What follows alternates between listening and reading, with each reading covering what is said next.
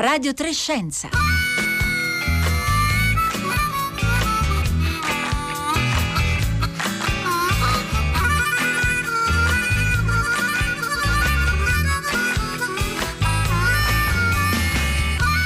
Buongiorno a tutti, bentornati a Radio Trescenza da Roberta Fulci. Radio Trescenza oggi raccoglie in un certo senso il testimone di Radio Tremondo. Continuiamo a parlare di eh, coronavirus e di varianti, ma lo facciamo con una parola chiave sequenziamento, perché in Italia sta prendendo forma una nuova rete nazionale per il sequenziamento genico di SARS-CoV-2.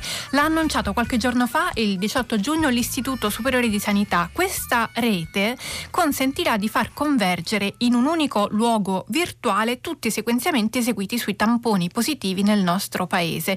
Lo scopo naturalmente è di monitorare le varianti del nuovo coronavirus, ma anche creare un network tra laboratori laboratori di microbiologia, centri di ricerca e laboratori di sanità militare in vista di future emergenze sanitarie come quella che stiamo eh, vivendo in questi mesi.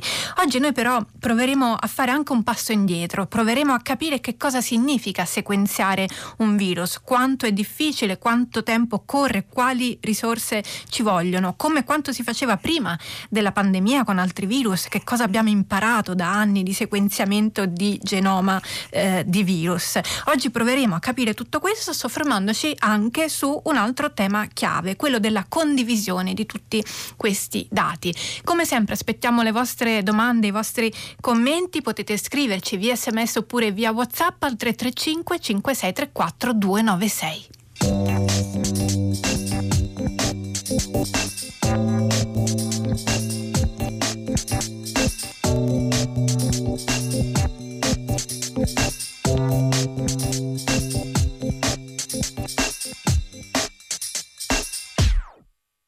Buongiorno Alice Fusaro.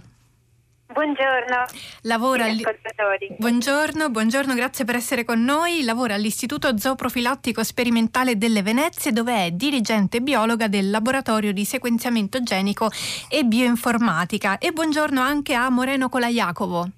Buongiorno, buongiorno, a tutti. Bioinformatico, grazie anche a lei. Allora, Alice Fusaro, cominciamo eh, da lei. Lei ieri ci raccontava che lavora in quel laboratorio, poi lei ha, ha, ha viaggiato molto, ha eh, lavorato all'estero, però la sua prima esperienza nel laboratorio eh, dell'Istituto Zooprofilattico delle Venezie risale al 2006 e nel 2006, quindi 15 anni fa, qual è la prima cosa che le hanno fatto fare lì? Io mi sono occupata sin dall'inizio, sin dal primo giorno del mio lavoro di sequenziamento. E nel 2006 i metodi di sequenziamento erano molto diversi rispetto a quello uh, che utilizziamo oggi naturalmente, e però sì, la mia esperienza lavorativa proprio si basa sul sequenziamento. Ecco, poi le chiederemo tra poco di raccontarci anche come si è evoluta nel tempo la, la tecnologia che permette di sequenziare eh, i virus. Eh, ma prima di tutto, allora, sequenziare un virus, mi corregga se sbaglio, significa di fatto estrarre la sua mappa genetica, giusto? Esatto, sequenziare il virus vuol dire eh, caratterizzare il suo genoma. Il genoma del virus eh, è costituito da una serie di basi nucleotidiche, una serie di lettere eh, che, eh, me, che, contengono le istruzioni che servono al virus eh, per costruire le proprie proteine e quindi noi andiamo a decodificare tutte queste istruzioni. E, ehm, e questo è eh, fondamentale per andare a identificare le varianti, le mutazioni, eccetera. Ecco, cominciamo a uh, farci un'idea di come si fa, cioè è una faccenda costosa in termini di energie, risorse, tempo, personale. Che cosa serve per sequenziare un virus? Allora, eh, beh, ultimamente la tecnologia si è sviluppata e quindi eh, tantissimo e grazie a questo eh, enorme avanzamento dal punto di vista tecnologico oggi è possibile eh, sequenziare contemporaneamente anche eh, centinaia di virus. Ehm, il sequenziamento parte da, dal campione e quindi per prima cosa è necessario andare a um, registrare, a isolare quello che è il materiale genetico, si passa poi a una fase di amplificazione del genoma di, eh, virale proprio per arricchire la componente eh, virale presente all'interno del campione e poi c'è la fase di sequenziamento. Questo comporta eh, alcuni giorni di processamento e poi anche eh, la corsa nella macchina eh, ha una durata di eh, uno, due o tre giorni a seconda della strumentazione e della, dell'attrezzatura comunque disponibile all'interno del laboratorio. Quindi diciamo attualmente ci può volere circa una settimana, mentre quando lei ha iniziato quanto tempo ci voleva per sequenziare un virus? 15 anni fa. Eh, per sequenziare il genoma completo di un virus poteva volerci anche tre settimane. Moreno Colaiacovo, allora eh, eh, veniamo a SARS-CoV-2. Lei sta seguendo da vicino quanto in Italia e altrove si sta sequenziando il genoma del, del, nuovo coronavirus. Tante volte a questi microfoni abbiamo parlato della necessità di avere un quadro delle varianti e molto spesso, devo dire, eh, virologi e, e epidemiologi, i nostri ospiti, ci hanno detto che in Italia si stava sequenziando troppo poco. Allora, perché l'Italia, secondo lei, finora ha sequenziato poco e soprattutto quant'è poco?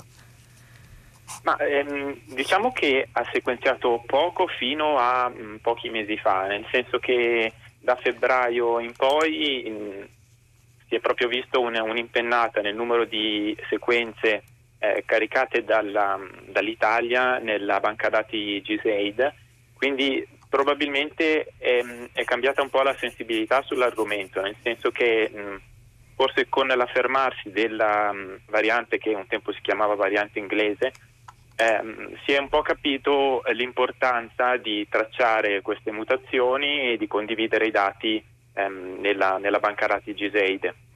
Quindi credo sia proprio cambiata la mentalità. Ehm. Che cos'è la banca dati GSAID? Ci dia un'idea di come è fatta, come è nata, come si consulta anche?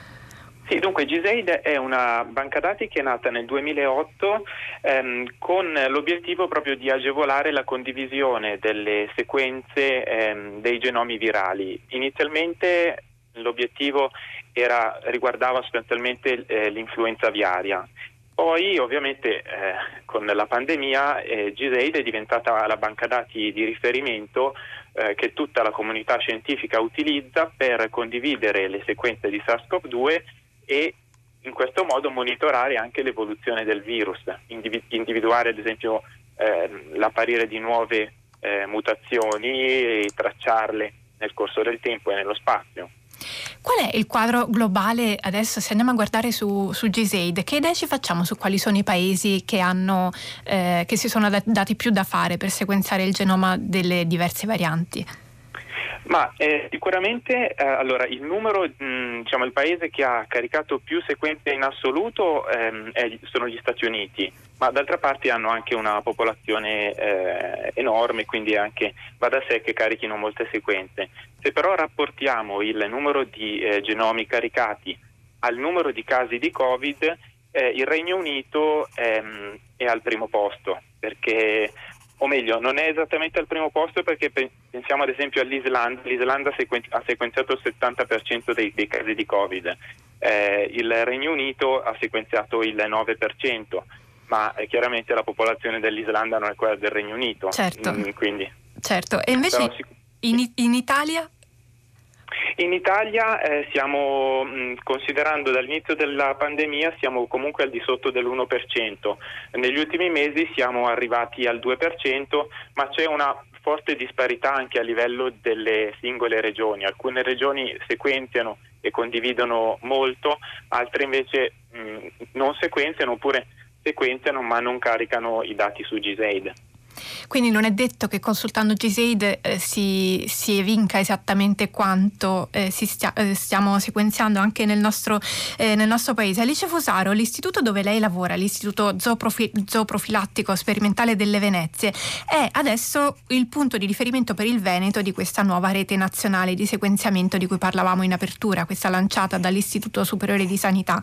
E vi siete trovati eh, in realtà già da diversi mesi, perché no, il vostro nodo è già attivo sapevo da un bel po', vi siete trovati a un certo punto a sequenziare campioni proprio di SARS-CoV-2. Com'è andata? Quando è iniziata questa, eh, questa nuova prassi? Allora, noi fin dall'inizio della pandemia ci siamo resi conto dell'importanza di sequenziare i virus, eh, virus SARS-CoV-2 e quindi ehm, subito dall'inizio abbiamo cominciato a sviluppare dei protocolli per, uh, per il sequenziamento e uh, inizialmente noi essendo un laboratorio veterinario comunque non ricevevamo campioni ma non appena abbiamo cominciato a ricevere i primi campioni abbiamo anche cominciato a effettuare i primi sequenziamenti per capire le caratteristiche genetiche di questo virus. Eh, successivamente da novembre proprio abbiamo avuto eh, eh, la, la, regione proprio ci ha riconosciuto come eh, centro di sequenziamento per, eh, per il SARS-CoV-2 e, eh, e da da novembre proprio la nostra attività invece di sequenziamento è diventata sistematica e quindi eh, continuiamo a ricevere da tutto il territorio, da tutte le varie province eh, i campioni settimanalmente e eh, procediamo appunto con il sequenziamento per proprio identificare eh, l'emergere di eventuali varianti. Stanno iniziando ad arrivare diversi messaggi al 335 5634 296. Per esempio ci scrive Andrea, in Italia, e qui forse Alice Fusaro ci può aiutare a rispondere, come vengono scelti i tamponi molecolari da sequenziare? Allora, ci sono diversi criteri eh, per la scelta. Eh, prima di tutto vengono eh, scelti i campioni di eh, persone provenienti eh, dall'estero che hanno viaggiato eh, proprio per eh, andare a identificare velocemente una possibile entrata di nuove varianti nel territorio.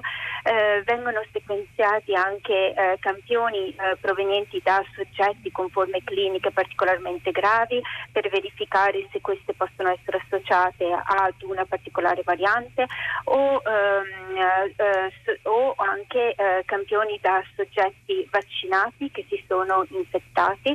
ad esempio riceviamo molti campioni campione da qualche soggetto vaccinato con la prima dose e, mm, per andare anche in questo caso a identificare se ci sono delle varianti particolari responsabili eh, dell'infezione e anche ehm, campioni eh, provenienti da focolai, focolai in aziende, focolai ad esempio nelle scuole, inizialmente i focolai nelle, eh, nelle case di riposo.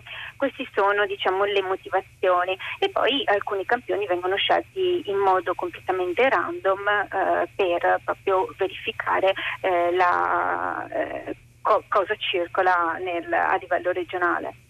C'è anche una domanda un po' tecnica che ci arriva da Moreno da Bologna, però è, è, interessante. Allora, lui ci chiede: le varianti che state sequenziando adesso, di quanti nucleotidi differiscono rispetto all'originale proveniente dalla Cina? Allora, intanto spieghiamo eh, la domanda e poi non so se, se esiste una risposta univoca. Com- come possiamo rispondere a Moreno?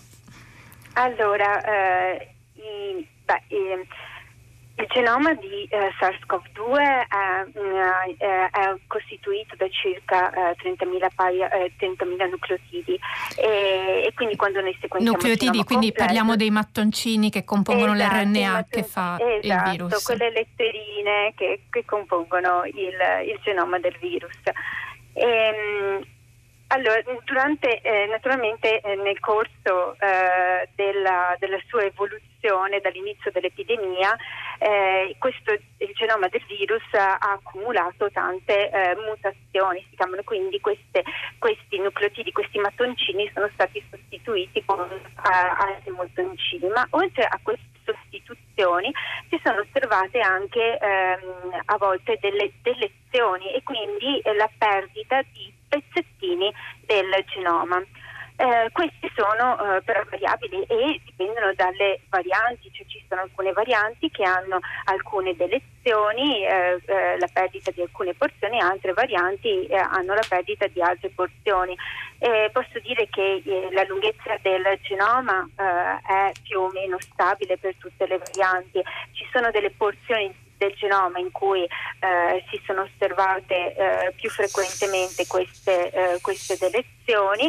Ehm, nella, eh, ad esempio nella variante inglese ci sono delle eh, delezioni molto caratteristiche anche a livello della proteina spike che, sono, che permettono proprio di distinguere questa variante rispetto all'altra. Comunque in linea generale la lunghezza del genoma è abbastanza stabile. Parlavamo poco fa con Moreno eh, Colaiacovo della piattaforma G-SAID su cui anche voi, Alice Fusaro, caricate i, t- tutto il risultato dei sequenziamenti dei genomi dei virus che controllate. Sì, certo, anche noi cerchiamo di caricarli, eh, li carichiamo tutti quelli che abbiamo sequenziato finora e, e, cerchiamo di caricarli anche in modo il più tempestivo possibile, ehm, in modo tale da fornire comunque dei dati continuamente aggiornati anche dalla nostra regione. Dobbiamo ringraziare, ci scrive Norbert da Pisa, anche la professoressa Capua eh, che pubblicò la sequenza del virus dell'aviaria. Sì, eh, all'epoca la, la, professoressa Capua lavorava proprio all'Istituto Zooprofilattico delle Venezie e quello fu una prima volta, no? fu una una, iniziativa eh, che poi dopo aprì la strada all'idea di una condivisione di, eh, di, dati che potessero servire all'intera eh, comunità eh, scientifica. Moreno Colaiacovo, tutti questi dati che stanno affluendo gradualmente su G6 in modo forse non proprio omogeneo, no? ci stava eh, dicendo poco fa, in che forma poi dopo sono fruibili e consultabili dagli altri scienziati che, eh, che possono, vogliono usarli per riuscire a ricostruire anche una mappa di come si muove il virus nel mondo? Beh, dunque, ehm, sul sito di Giseid è possibile consultare innanzitutto una, una tabella con eh, tutti i metadati, quindi eh, la data in cui il, il, campione è stato raccolto, ehm, la data in cui la sequenza è stata caricata, eh, la tecnologia di sequenziamento che è stata utilizzata. Poi al, diciamo che possono esserci anche dettagli ulteriori, come ad esempio le caratteristiche del paziente, ehm, la, la, provincia in cui è stato ehm, in cui è stato ottenuto quel, quel tampone, eccetera. Mm, invece se si è proprio interessati alla sequenza è possibile proprio scaricare eh, in formato FASTA, che è una, un formato bioinformatico che si usa per eh, condividere appunto le sequenze nucleotidiche.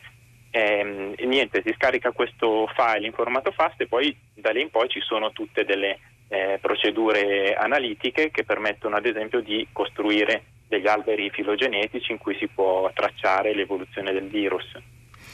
Eh, Alice Fusaro ci scrive un ascoltatore, anzi un'ascoltatrice, Rosanna. Ho sentito che il sequenziamento dovrebbe essere fatto da ogni singola regione, così come in effetti stiamo raccontando, e non sempre funziona come dovrebbe. Non sarebbe possibile un unico centro di sequenziamento? Negli altri paesi come funziona? Allora, il fatto che in Italia eh, tutto funzioni su base regionale eh, crea una frammentazione della eh, de, della, della raccolta poi alla fine di tutti questi dati sarebbe possibile un'alternativa, come dice Rosanna, più eh, unificata, diciamo così?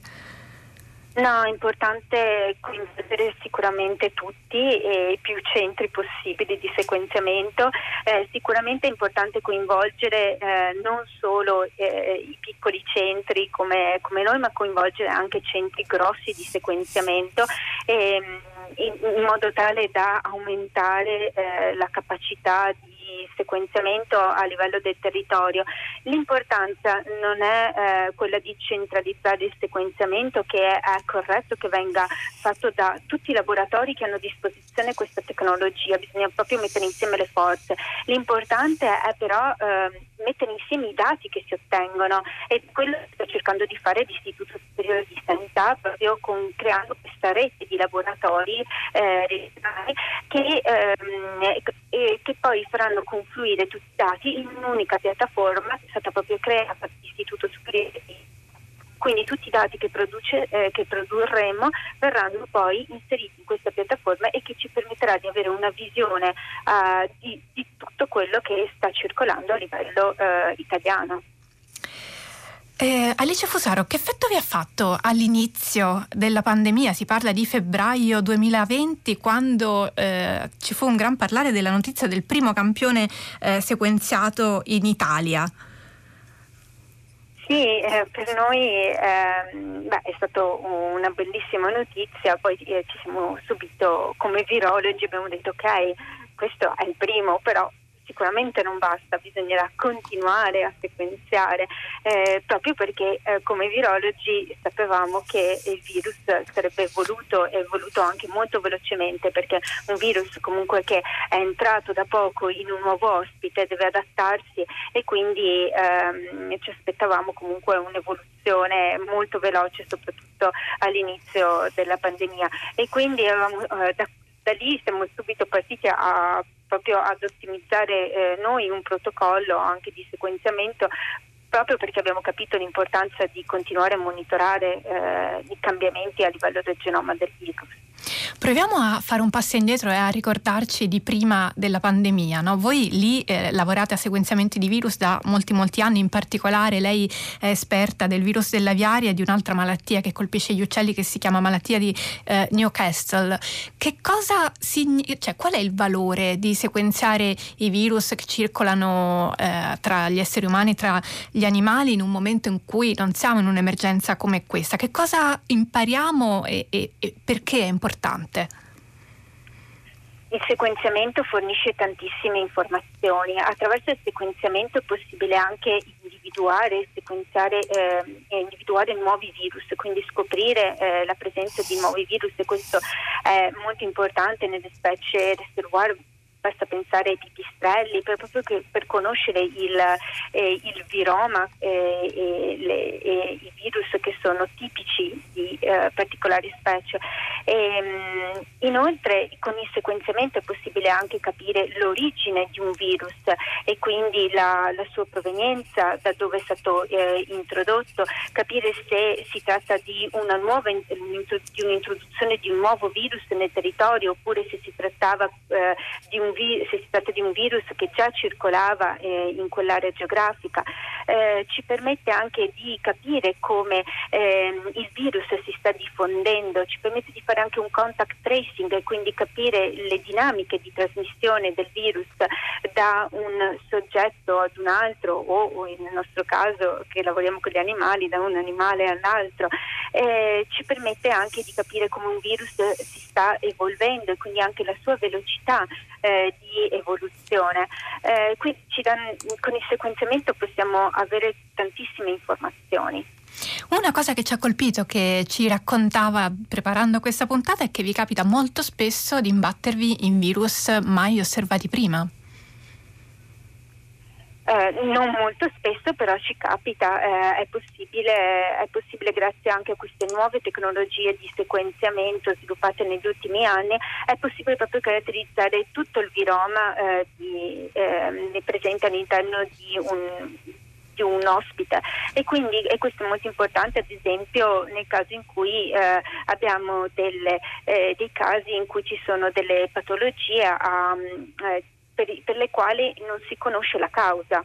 Eh, e di conseguenza proprio grazie a queste eh, tecnologie di sequenziamento andiamo a eh, caratterizzare tutti i virus che sono presenti all'interno di quel campione per cercare di capire quale potrebbe essere la causa di quella patologia. E questo ci permette anche di individuare eh, nuovi virus o eh, di individuare virus eh, che non erano mai stati osservati prima in quella determinata specie.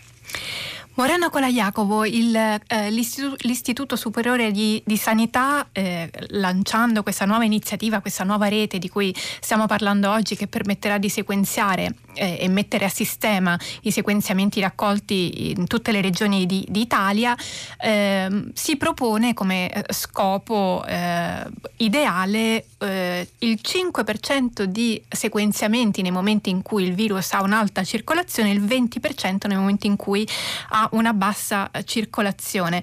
Che percentuale sarebbe ideale per avere davvero un'idea di quello che succede, di come si muovono eh, le varianti eh, nel tempo? Ma, mm, diciamo che eh, più si sequenzia meglio è, mh, mm, però la, la, soglia del 5% è stata anche raccomandata dall'Europa, quindi è una, una soglia minima che consente di avere, di avere un'idea di cosa sta succedendo. Eh, Moreno Cola Jacopo, poco fa lei ci diceva che non sempre i, eh, eh, tutte le sequenze, tutti i sequenziamenti che sono eh, effettuati vengono poi condivisi. Perché? Cioè, che, per quale motivo un ricercatore dovrebbe scegliere di tenere per sé, o un ente, insomma un istituto, dovrebbe tenere per sé questi dati invece di eh, metterli eh, a disposizione dell'intera comunità scientifica? Dunque, prima, prima di Giseide ehm, questo, mm, questa questione si, si, spiegava con il fatto che eh, i ricercatori eh, tante volte temevano di mettere ehm, la, le proprie sequenze in banche dati pubbliche perché poi queste venivano magari mh, mm, prese da altri eh, gruppi di ricerca che avrebbero scritto articoli senza eh, il loro consenso. Giseide eh, ha raggiunto proprio l'obiettivo di tutelare le persone che eh, caricano i dati. Infatti nel momento in cui una persona accede alla banca dati e vuole utilizzare eh, una sequenza per scrivere un articolo scientifico, ehm, è, è, tenuto a mh, mm, chiedere il, il, permesso all'autore della sequenza, quindi chi l'ha caricata, e anche a fare un tentativo di collaborare per lavorare insieme all'analisi e alla, alla pubblicazione dell'articolo. Quindi da questo punto di vista questo problema non c'è più. Io credo semplicemente che ehm, anche il solo fatto di eh, caricare in banca dati tutte queste sequenze sia comunque un, un impegno ehm, che magari in, in, momenti di emergenza eh, tanti laboratori insomma, no, non riescono a tenere il passo. Quindi ehm, è anche un problema pratico motivo. Sì, di, di, di potrebbe essere questo. Però andrebbe chiesto a chi a chi pubblica, cioè a chi, chi sequenzia e non, eh, non, carica le sequenze in banca dati. Ecco. Alice Fusaro, abbiamo ancora eh, pochi minuti, vorrei chiederle che cosa state osservando eh, dai sequenziamenti di queste settimane rispetto alla, alla prevalenza delle diverse varianti nel, nel nuovo coronavirus in Italia, anzi in Veneto.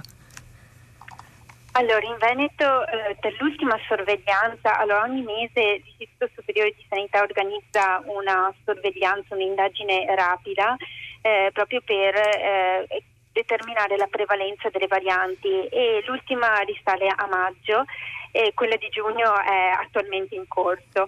E quella di maggio faceva vedere che in Veneto abbiamo il 95% dei, dei tamponi hanno varianti in inglese, quindi una grossissima prevalenza della variante inglese.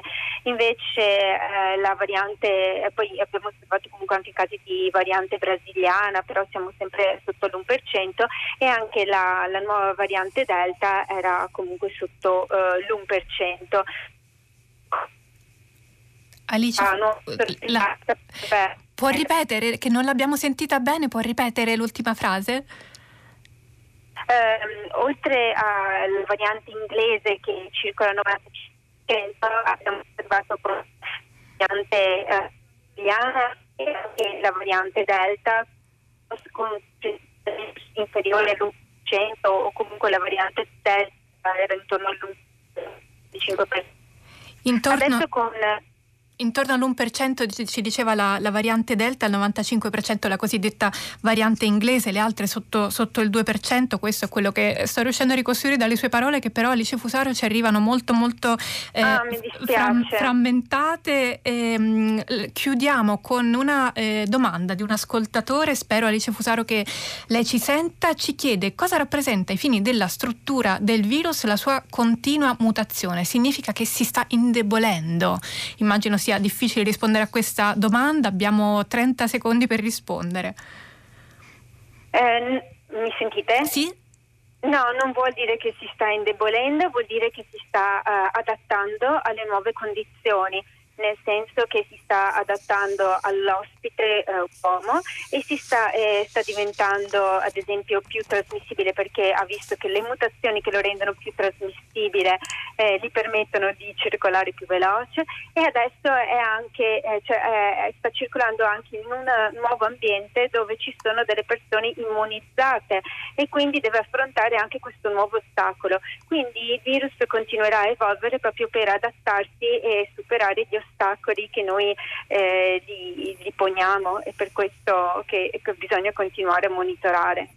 Grazie Alice Fusaro, biologa all'Istituto Zooprofilattico Sperimentale delle Venezie. Grazie anche a Moreno Cola Jacopo, bioinformatico. Siamo arrivati alla fine della puntata di oggi di Radio Trescenza. Con me vi salutano oggi Gina Collauto alla parte tecnica, Francesca Buoninconti in redazione. Oggi in regia Marco Motta, curatore di Radio Trescenza, che è un programma ideato da Rossella Panarese. Io ora lascio il microfono al concerto del mattino da Roberta Fulci. Buona giornata a tutti.